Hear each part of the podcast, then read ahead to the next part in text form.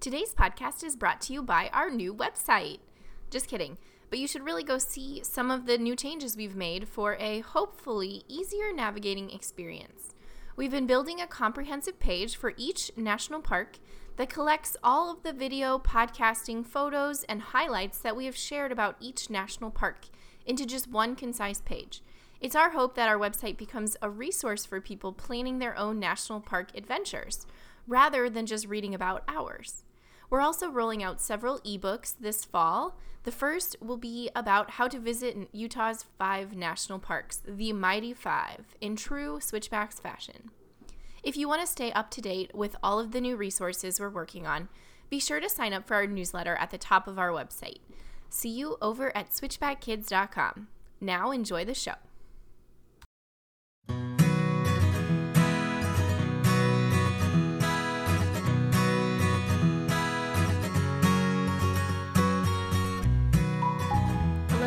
Welcome to Switchback Kids, a travel podcast where we reflect on our year visiting all 59 U.S. national parks. Whether you are planning to visit your very first park or you bleed gray and green, we're here to share our insights on exploring, understanding, and loving America's best idea. Thanks for tuning in. Today we're chatting about two parks that protect some of the most unique plant life in the country.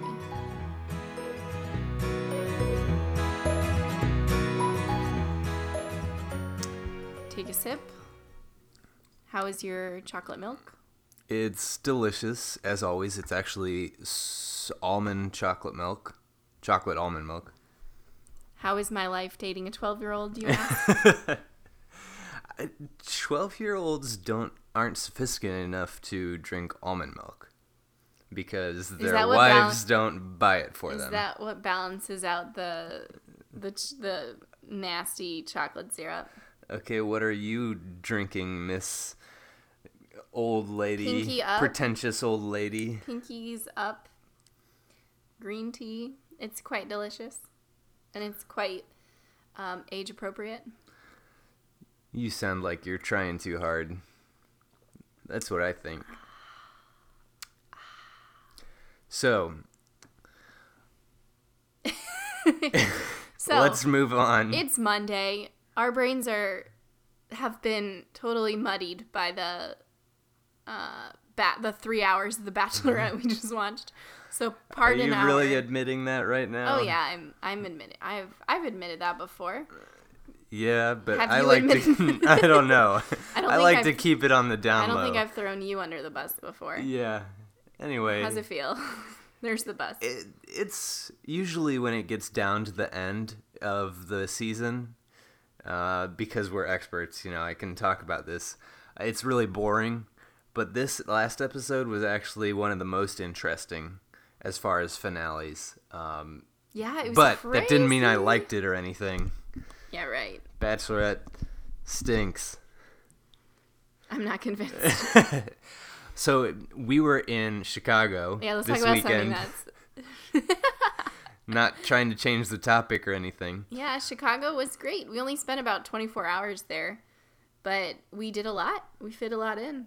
Yeah, so the highlight, honestly, was the uh, tour down the Chicago River, just going through the middle of all the skyscrapers on this really touristy The ar- sightseeing boat that had a you know guy telling us all about the architecture of the city.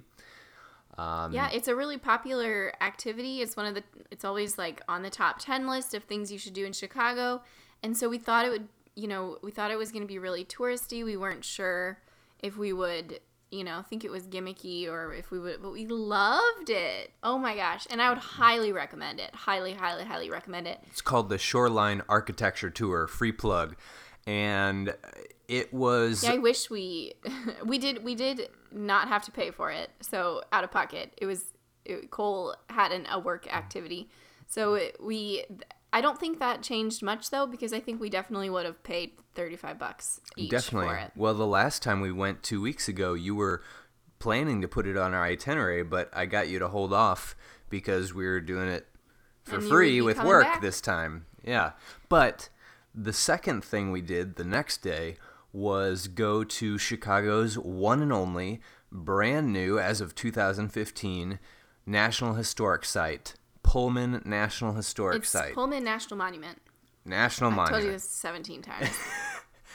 it is a it's more of a historic site though. It's not just one. I think they I don't know why it's I don't know all the rules about the designations exactly, but it's it's called Pullman National Monument. Um, but it protects like a, a group of historic museums and uh, like neighborhood. the state historic sites and there are all these private things already in place but what the national park has done is kind of unified their messages to create one um, sort of woven together story Yeah, so I'll try and see if I can put describe it in 30 seconds or less here. Basically, okay, one minute or less here. i'm still timing you Five minutes. No. Uh, basically, Pullman is a guy who got into the railroad car business and became famous for his luxury railroad cars that every all the railroad lines used. And he decided to create uh, his factory in Chicago and do a social experiment where he had all of his workers, meaning the factory workers, the Pullman porters, everybody involved with the cars, live, eat, and recreate in in the same Pullman town. It was all like a company town. a planned community and it was the first planned industrial community i think b- you know based around this this uh, workforce Yeah, so it's a really novel idea, interesting social experiment, and you know it really taught the country some interesting lessons. Everybody was paying attention to how this would go. Uh, because the people bought all their stuff from company stores, their food. They went to church on the company property. The congregations leased the the building, the church that the company had built, and i'm just kidding keep going anyway, there's all this historic stuff. Um, there's the church still there, the uh, factory, the hotel, the all the historic houses, and then a museum of the whole time period of the Pullman Company, and a museum of the Pullman Porters, which. Uh, the Brotherhood of Sleeping Car Porters, which was made up of, of Pullman porters, was the first black uh, labor union or minority labor union in the country. So that was a fascinating s- chapter of the Pullman story for sure. Uh, and that had a whole museum in its- itself. And what I loved is that the whole community, we did a little walking tour with the Rangers, the whole community rallied to get this area protected because they just love the history so much and they are still to this day a very tight community uh, going back to those days when they were all working for the Pullman Company.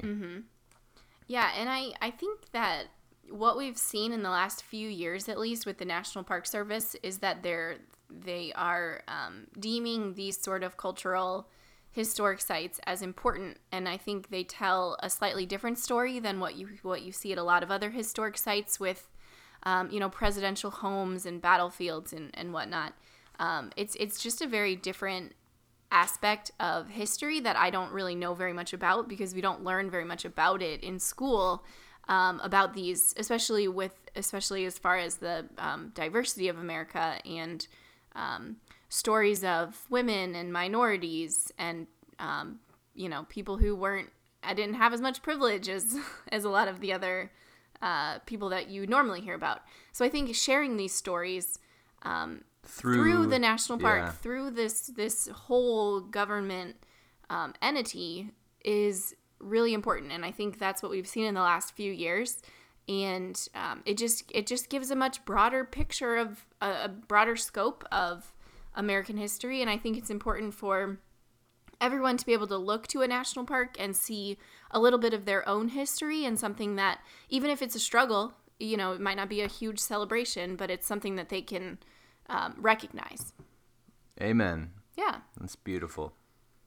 so that being said we really enjoyed uh, pullman national monument we'd highly suggest it it's about 30 minutes outside of chicago south of chicago Um, very informative, and they're building a new museum, and so they had the the kind of the renderings for that um, that they're in the planning process. So Mm-hmm. it should be really really spiffy pretty soon.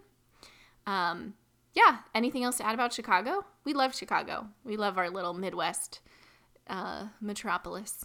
Yeah, it was it was a great stop again. Feel like I'm getting to know it a little bit each time we we stop in.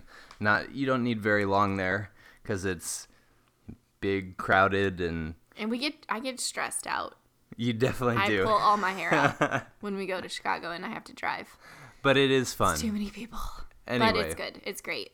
Let's talk about a couple places where there were not nearly as many people, uh, especially because for both we kind of went in the off season. Um, First, Yeah, first, parks in the news. So uh, this is again, it's not a quiz this week. I know Cole's so disappointed that I he doesn't have to showcase his failures. Um, I will I will come back with a quiz at some point. I promise. good. I can't wait. Okay.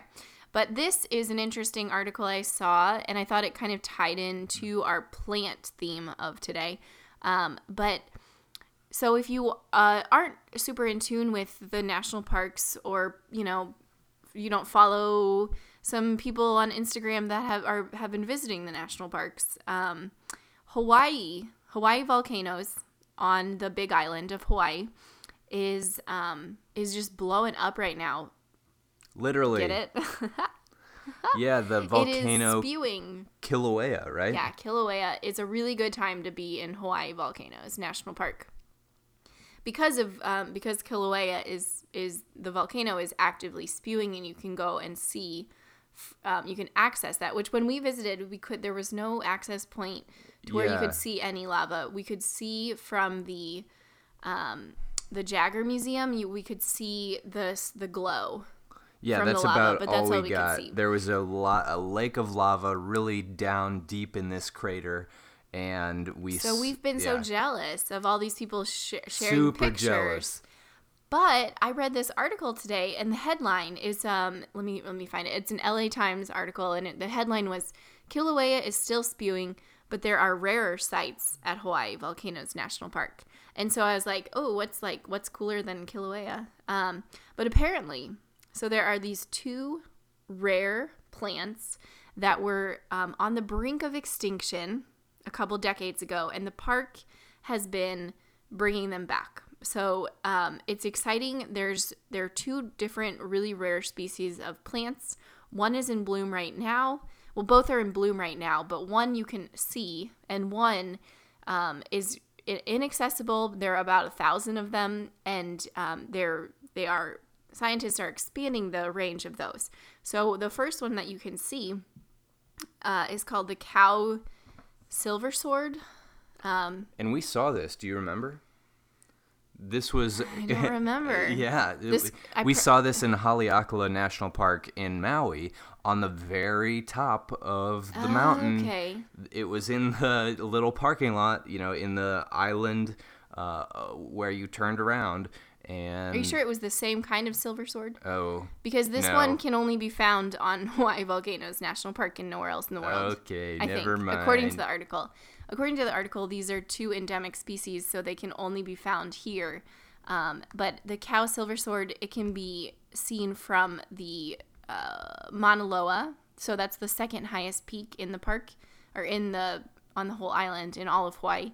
Um, so it can be seen on the road up to Mauna Loa, and then the other one is called the Pele uh, lobeliad something like I don't know how I might not be pronouncing that correctly.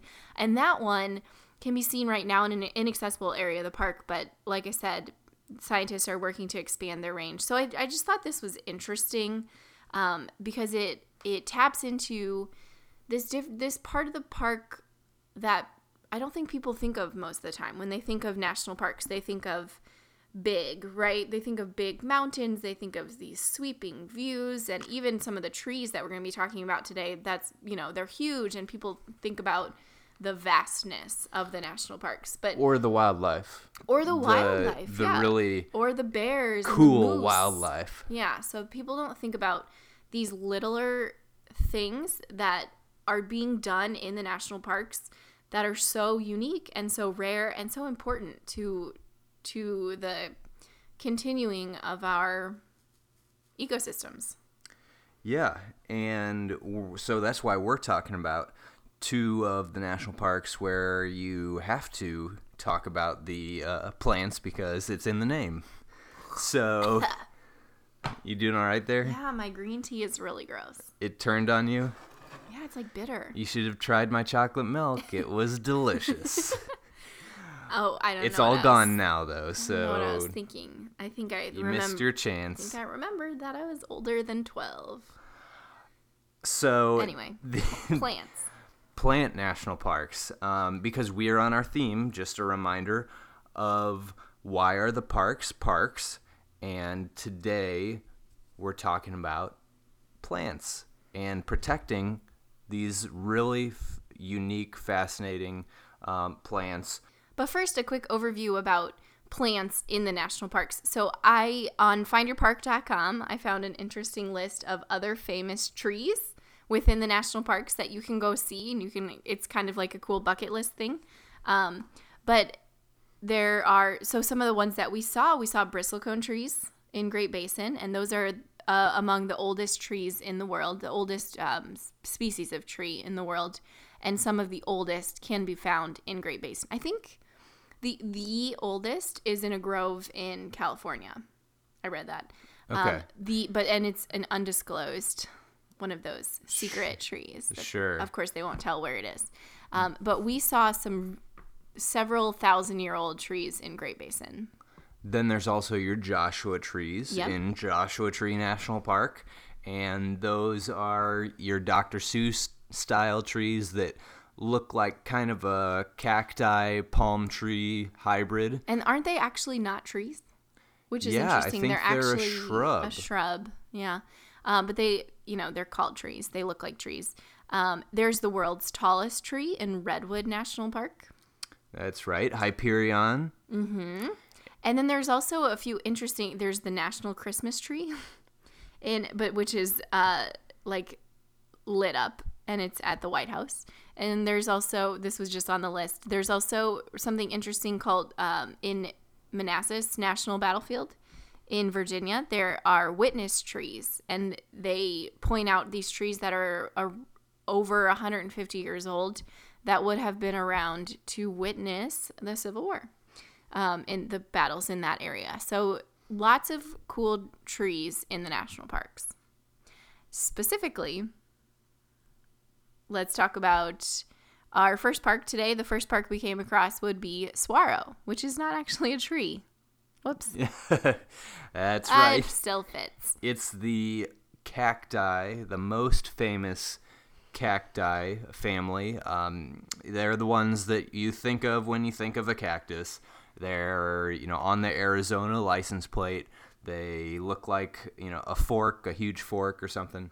I'm sure you know what they look like. They're big. They're huge. They're Yeah. the largest cacti. Yeah, I had no idea they were so big, and I also had no idea that they were they came in so many forms and shapes and sizes. We had a fun time naming them. Yeah. That's an optional activity for you in the national park. Um, so, so Saguaro National Park is located in Tucson, Arizona. So it's really close to this pretty big city, and it's actually separated into two districts on either side of Tucson. So to the just to the east of Tucson and just to the west of Tucson um, are the two, the east and the west districts. and we went west first, which I think is the more popular uh, section. Mm-hmm. And it's a, a little more uh, compact.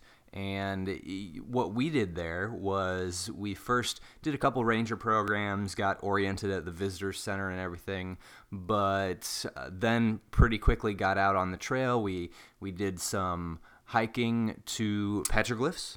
Yeah, Signal Mountain is what that was called. Um, and yeah, and we saw petroglyphs. and they're interesting because usually they're on a you know a wall or in a, a on a cliff or a cave or something but these were just on a bunch of pile of rocks. yeah, rubble basically Mm-hmm. that hadn't moved for hundreds of years. So they still had all their carvings, you know, facing every which way. So that was that was really cool just to explore and see them everywhere throughout the hike. And of course, while we were finding the petroglyphs, we also found plenty of the cacti all Mm-hmm. around. And we had been hiking around sunset, and that was a really cool time to be in that area. Um, we did the scenic drive. There's like a, a famous scenic loop drive around the the West District, and we did that at right at sunset, and it just gave us the really pretty silhouette with the desert uh, backdrop. Um, it was an awesome way to finish. Our, I think that was our I guess our first day at the park. Yeah, and if you remember, we were actually driving around way into the sunset when it was getting pretty dark because we were trying to hunt down these two specific cactuses that um, my uh, relatives went and found two specific um, two specific cactuses. They gave us a scavenger hunt. and they gave us a, sca- a scavenger hunt. So that was super fun to do that, and they promised Cheesecake Factory uh, as a dinner on the line if we found these. Uh, two random spots that they took pictures in along this scenic drive, and they delivered. We did Yeah. get Cheesecake Factory. So that the was kind of a fun welcome the home. important part of Wh- the when we got back to St. Louis, it was a really fun welcome home dinner that they took us out to. So um, So that was the, about the West. I would I would say. The- the yeah, that was my favorite part, hunting down those Oh, cacti. yeah, yeah, yeah. So that's But just that a fun thing. Like the West. do that if you have some friends who are going there and you're going there yourself. Mm-hmm. Yourself, it's it's just super fun. Um, And then the East, for East. us, our big our big activity in the East was to go backpacking. So the the um, Rincon Rincon Yeah, Rincon right. Mountains. Um, we wanted to do a little loop around the mountains, so we went up out of the uh, Saguaro area into the mountain area, and then looped back around and finished back among the Saguaros. So we did a short loop. It was about, I it wasn't too short. It was probably about 18 miles or so. Um, we did, yeah, about eight or nine each day. And uh, it was way colder than we thought it was going to be. yeah, we because froze. We froze. Do you remember the story about the shirt? I think that's a funny story oh yeah, yeah, go tell. So for it. here's how the, here. So we started our hike, and along a few miles into our hike, we passed a group of people, and one of the one of the ladies stopped us, and she was like, "Oh, are you headed over to this area?" And we're like, "Yeah, we're we're gonna split off at that junction to go uh, further along the trail." And she said, well, you look for a shirt? I left um, my jacket at, At that the waterfall. at the waterfall. Yeah, at the waterfall. And and she was like, just drop it. Like we'll we'll be around. So just if you if you see it, if you could just bring it to the visitor center tomorrow, um, like that would be. Well, I'll I'll just come pick it up tomorrow. And we said, of course, yeah, that's fine. And we found the shirt right away, and just like threw it, tied it to the to the back of our pack or something, and then continued our way. And we set up our camp at night after we had hiked really further elevation, I think higher elevation and harder hike than we thought it was going to be. Um, so we were really tired at night and it was freezing and we were not prepared because it was hot. We were wearing shorts in the lower elevation and all of a sudden it was really, really cold and we were slightly unprepared. and it was snow still on the gr- ground. Like uh, if you go maybe a couple miles past where we were, Yeah. if we if we had kept going up, um, So that was our bad. But thankfully, I had a new jacket in my, in our pack and it that I definitely got used. I used it. I wore it. and was- I'm not sure she wanted it to be for that purpose. It was such an old lady's coat too. it was a it was a corduroy, uh, floral, floral corduroy blazer. If you can picture that. So it wasn't like a an athletic jacket. It was like a blazer. Um, but it came in handy and it kept got me through that cold night. So thank you, lady, for leaving your shirt. And we brought it back to the visitor center and I'm sure she picked it up the next day. And all she is well. never knew. She probably never knew. She she probably is not listening to this and knows that her uh, shirt made it onto the podcast. So yeah, the, I really wish we could have gone. So there are a bunch of different backpacking routes that I wanted to go, and we just had to pick, you know, a pretty simple one. But if you can go maybe a little later in the season, because we were there, I suppose in late February. And if you could go later in the season to where the snow has melted up in the higher elevations, you can get some really cool um, hikes in and really awesome views from the tops of the mountains. So don't underestimate the backpacking there, but also don't underestimate the just driving around. Again, another scenic drive type thing through the cacti forest. And it's just so fun because there are so many uh, just walk either whether you're walking or driving through them you um, see all types of different cacti and you can pick out your favorite and you can see the biggest ones and the tallest ones and they get stinking 70 feet tall sometimes.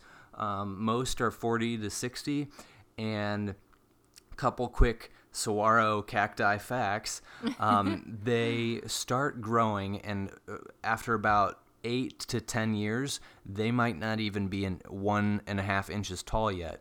But over the years they keep growing taller and taller and about i don't uh, maybe like after they're 20 or 30 uh, probably after 30 they start growing branches. Yep, and arms. then yeah those arms are the ones that kind of curve up mostly but some of them just kind of flop down It depends on the year. It's interesting. It depends on the the um, how much water they received that year, and um, if there were other extreme weather issues. Yeah, but cold sometimes you'll see the yeah. Sometimes you'll see the arms like start to go up, and then they just flop down, and that's you know that just is uh, it's it's like a a tree ring. It's like reading the years on a on a tree.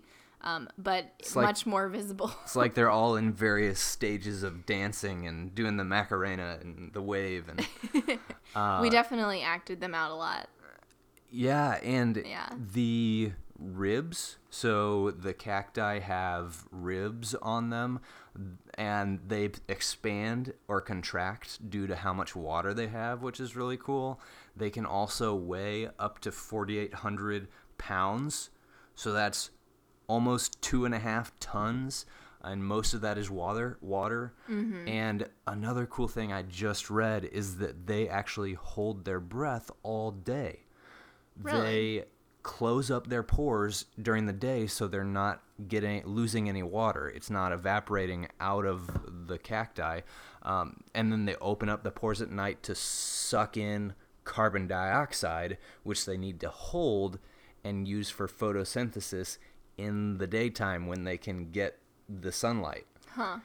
So They're funny little guys. they're super fascinating. They're really interesting plants and really unique to this area of um, of Arizona. You know, they're they're found other places, but this is the biggest, largest density of them. And there's also a bunch of you remember that last ranger program we did? We did the driving tour Mm-hmm. And they talked about how this one area used to have just an incredible concentration Yeah, they showed back in the 50s. yeah, before and after picture. but since then it was they were all dying off um, and they were really worried that all the saguaros are going to go extinct but what they've found out since is that it's more or less a natural cycle of all the saguaros getting to maturity at at one point and then kind of dying off together and now it's Yeah, they. It was interesting because usually in those um, in those boards that you see where it's a before and after shot of the same scene, you know, sometimes it's about air quality or or the amount of uh, trees and whatnot. But this one, the it was the the the before and the after. But then they had another built uh, another picture of today, and it actually is improving. It's coming back, which usually you don't see in those kind of before and after shots. So it's actually becoming becoming healthier in that area again, like it was in the 50s.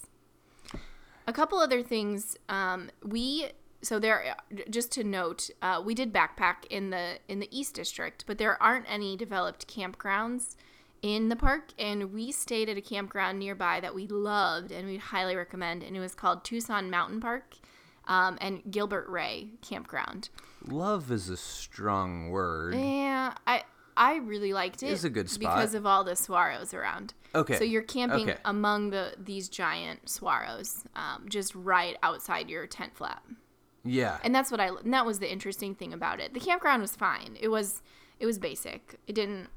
I mean, the sites were fairly spread out. We had like a, a nice little scenic site. It was the first place we used our air mattress. I remember Oh, this yeah. clearly when we switched from our pads that deflated every night uh, to a Walmart air mattress, and we it was very very successful. It was game changing. Yeah. Picked it up for eight dollars and it bested our eighty dollar air pads. Oh, By far. wonderfully.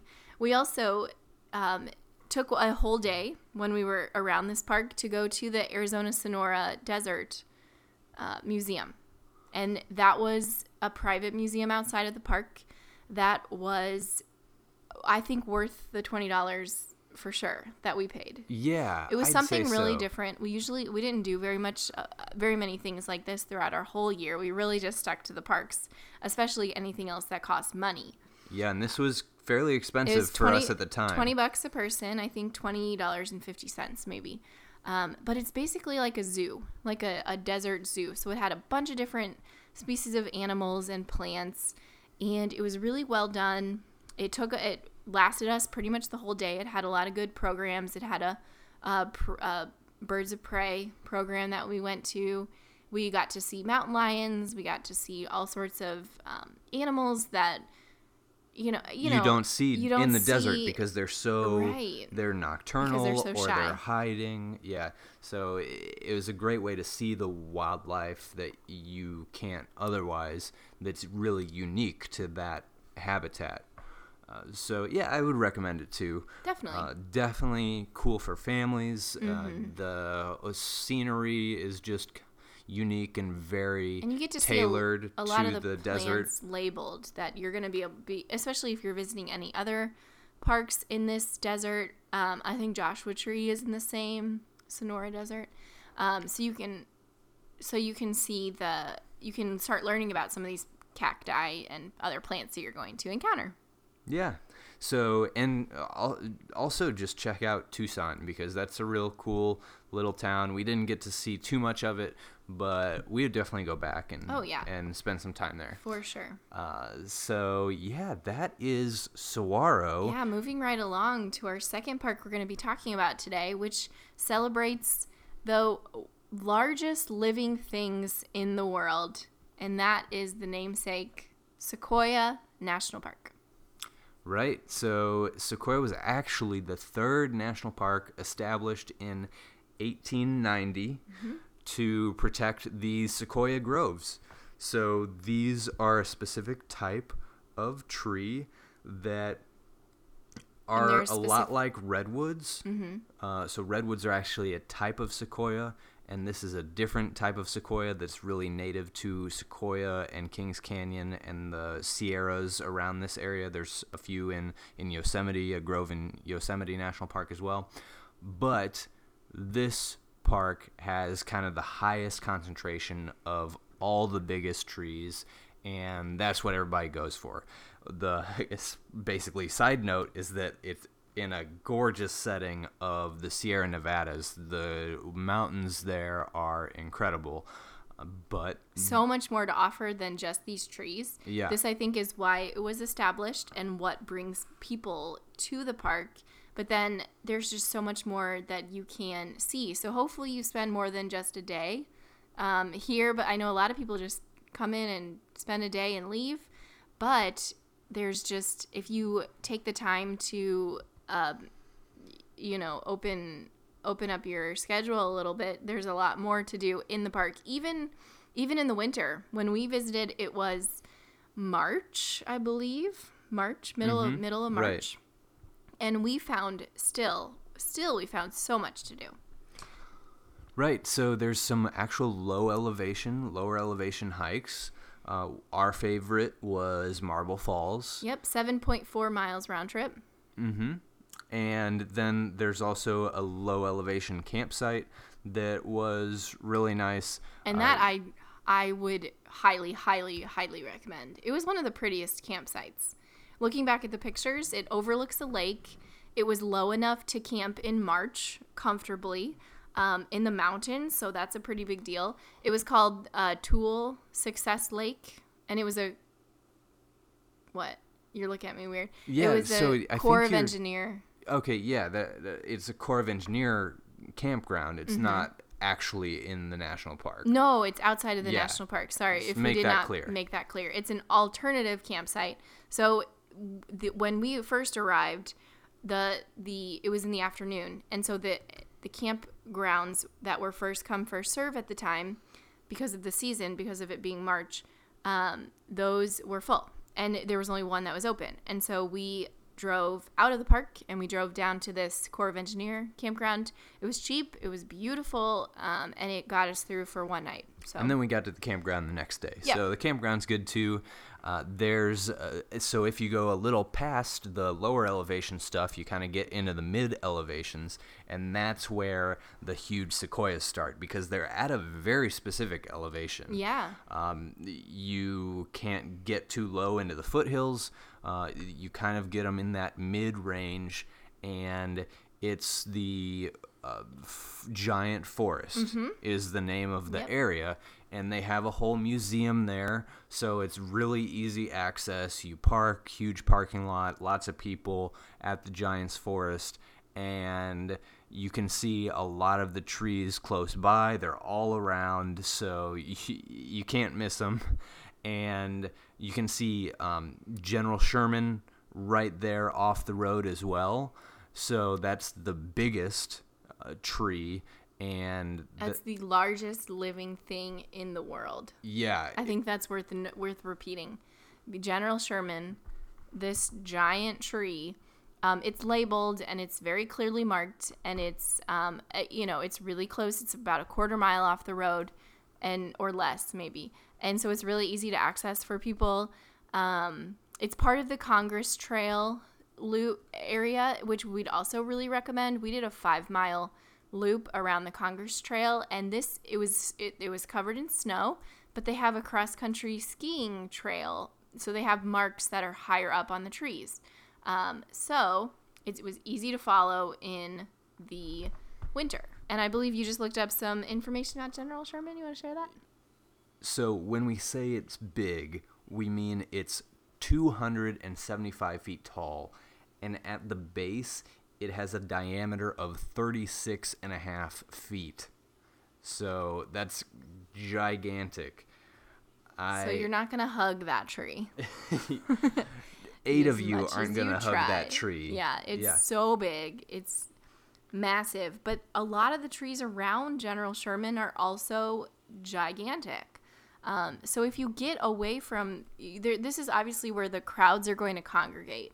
So if you just hike a little bit away, you're going to encounter all of these other crazy, gigantic trees, um, and you'll have them all to yourselves. and they won't be fenced off like General Sherman, and they won't have the paved path around them. So it's just so much uh, more powerful to be walking through these giants on a natural trail, um, all on your own, and even through the snow like we were, which was something extra cool. extra re- very cool and it was easy to follow because of the because of the cross country trail in that area was marked on the trees so it wasn't you know even though it was covered in snow it was still easy to follow we'd also recommend Morro Rock which is a, a popular place to climb up it's about a quarter mile from the the maybe a quarter mile, I don't know, from the parking lot up. You can climb actually up on top of the rock and get an amazing view of the Sierra Nevadas. We would recommend, we actually parked at the Giant Forest Museum and hiked to Morro Rock, which is not very far from the visitor center, but you get this great lead up with all of the giant trees and then up climbing up this rock. And you can even see it really well if you want a picture of Morro Rock itself without being on top of it, because on top of it gets you really cool views, but it's a really beautiful feature in itself. So as you're hiking up to it from the visitor center, there's a little turnoff uh, that on the opposite side of the parking lot from where you access the rock. So just kind of like walk to the other side of the parking lot, and then you'll see this little trail. It's about a quarter mile up. You climb, climb, climb, and there's an, a great over. It just all opens up, and you can see more. You can get a great view of Morro Rock from this other vantage point, which I don't think very many people knew about. Um, so that's a little a little insider tip for you. And actually, the stairway of Morro Rock itself is named on the National Register of Historic Places. Did you know that? I didn't. Yeah, it was built by the Civilian Conservation Corps. And At CCC, they just did everything. yeah, 400 steps just cut straight into this rock that looks a lot like Half Dome and also gives you a gorgeous view from the top. That was actually the first time in our trip that we saw Snow. snow-capped mountains. Yeah. So Our and it, and this was already March. We had gone April, uh, August through March, and I guess we had. I mean, we spent that was basically the end of our winter, so we had spent a lot of time in the in in non mountainous parks. We saw a lot of snow caps from here on out. right. Basically nothing but snow Yeah. caps it seemed like. Yeah. So besides the the lower elevation and the the spring activities that we were able to do, there are some areas that we would love to go back to. So we've heard the Mineral King area is really really good for hiking and camping. Um, there's a cave called Crystal Cave that was closed when we were there. There's of course the John Muir Trail runs through Sequoia and Kings Canyon National Parks. Um, and along there is actually the furthest point a walkable point, so a point on a trail. It, it's the furthest point from any road that you can walk to in the whole lower 48, which I think is pretty cool. Um, b- because obviously there are parts in Alaska where you can that are very, very, very far away from roads. um, but this is the furthest point you can hike to from any road in the lower 48. So Fun fact. Yeah, I love that one. So you just have to see these trees to believe them is my takeaway, uh, and it, it's just so worth it. Like, don't, but don't just go for the trees. Also, make sure you spend plenty of time to take some of those longer trails and get out to the mountains um, because the Sierras are incredible, and you just get that whole pine fresh feel from being you know walking on the pine needles of the sequoias and kind of like the saguaros. They're all fairly different. You know you have ones that have huge fire scars and ones that the fires actually left a hollow in the inside. So you can go in and look up and it's just completely hollowed out um, or there's skeletons of burned down trees, or there's There's the tunnel house. the tunnel house. the log cabin that someone built inside of a fallen tree. So they just, you know, they're like, I don't want to build a whole house, so I'm gonna dig out this fallen fallen sequoia and uh, build a, tr- a house inside this log. Yeah. And then there's little baby sequoias too that you might find. Oh, they're so Th- cute. There's the sequoia pine cones, which I loved because they're just so small compared to their giant like offspring. Mm-hmm. Um, i- i- they're actually what is this is another fun fact. They're the cone that is on the park ranger's hat is the sequoia. Yes, you're right. So on the little, I think it's the leather band that goes around their hat. Is that right? Mm-hmm. Has a sequoia pine cone. So Really important trees. Really awesome, gigantic, immense in a way that you do not, you cannot understand unless you are standing underneath them. Um, and just something you'll never forget for sure. Thank you, National Parks, for protecting these amazing trees. that's right. So basically, uh, make sure you think outside the classic mountain vistas. to our plant based friends. Trees can offer some amazing insight into why the parks are parks and what makes an ecosystem work and what allows us to breathe oxygen, maybe. so we think they're just as important, if not as hyped. And uh, we, I don't know, it, I, I always love just getting back to to checking out the plants and and the smaller things, the less the less uh, in your face mm-hmm. wonders of the national parks. Beautiful. So, thanks for checking us out today, guys. We will be back next week with another interview. We're moving on. We're going to be starting a new topic soon. So, stay tuned next week for our interview. And if you enjoyed the podcast, we'd love for you to share us with a friend, give us a rating on iTunes or SoundCloud, or find us on social media. And you can always get additional national parks videos, posts, guides, and more on our blog at switchbackkids.com. Switchbacks, Switchbacks out. out.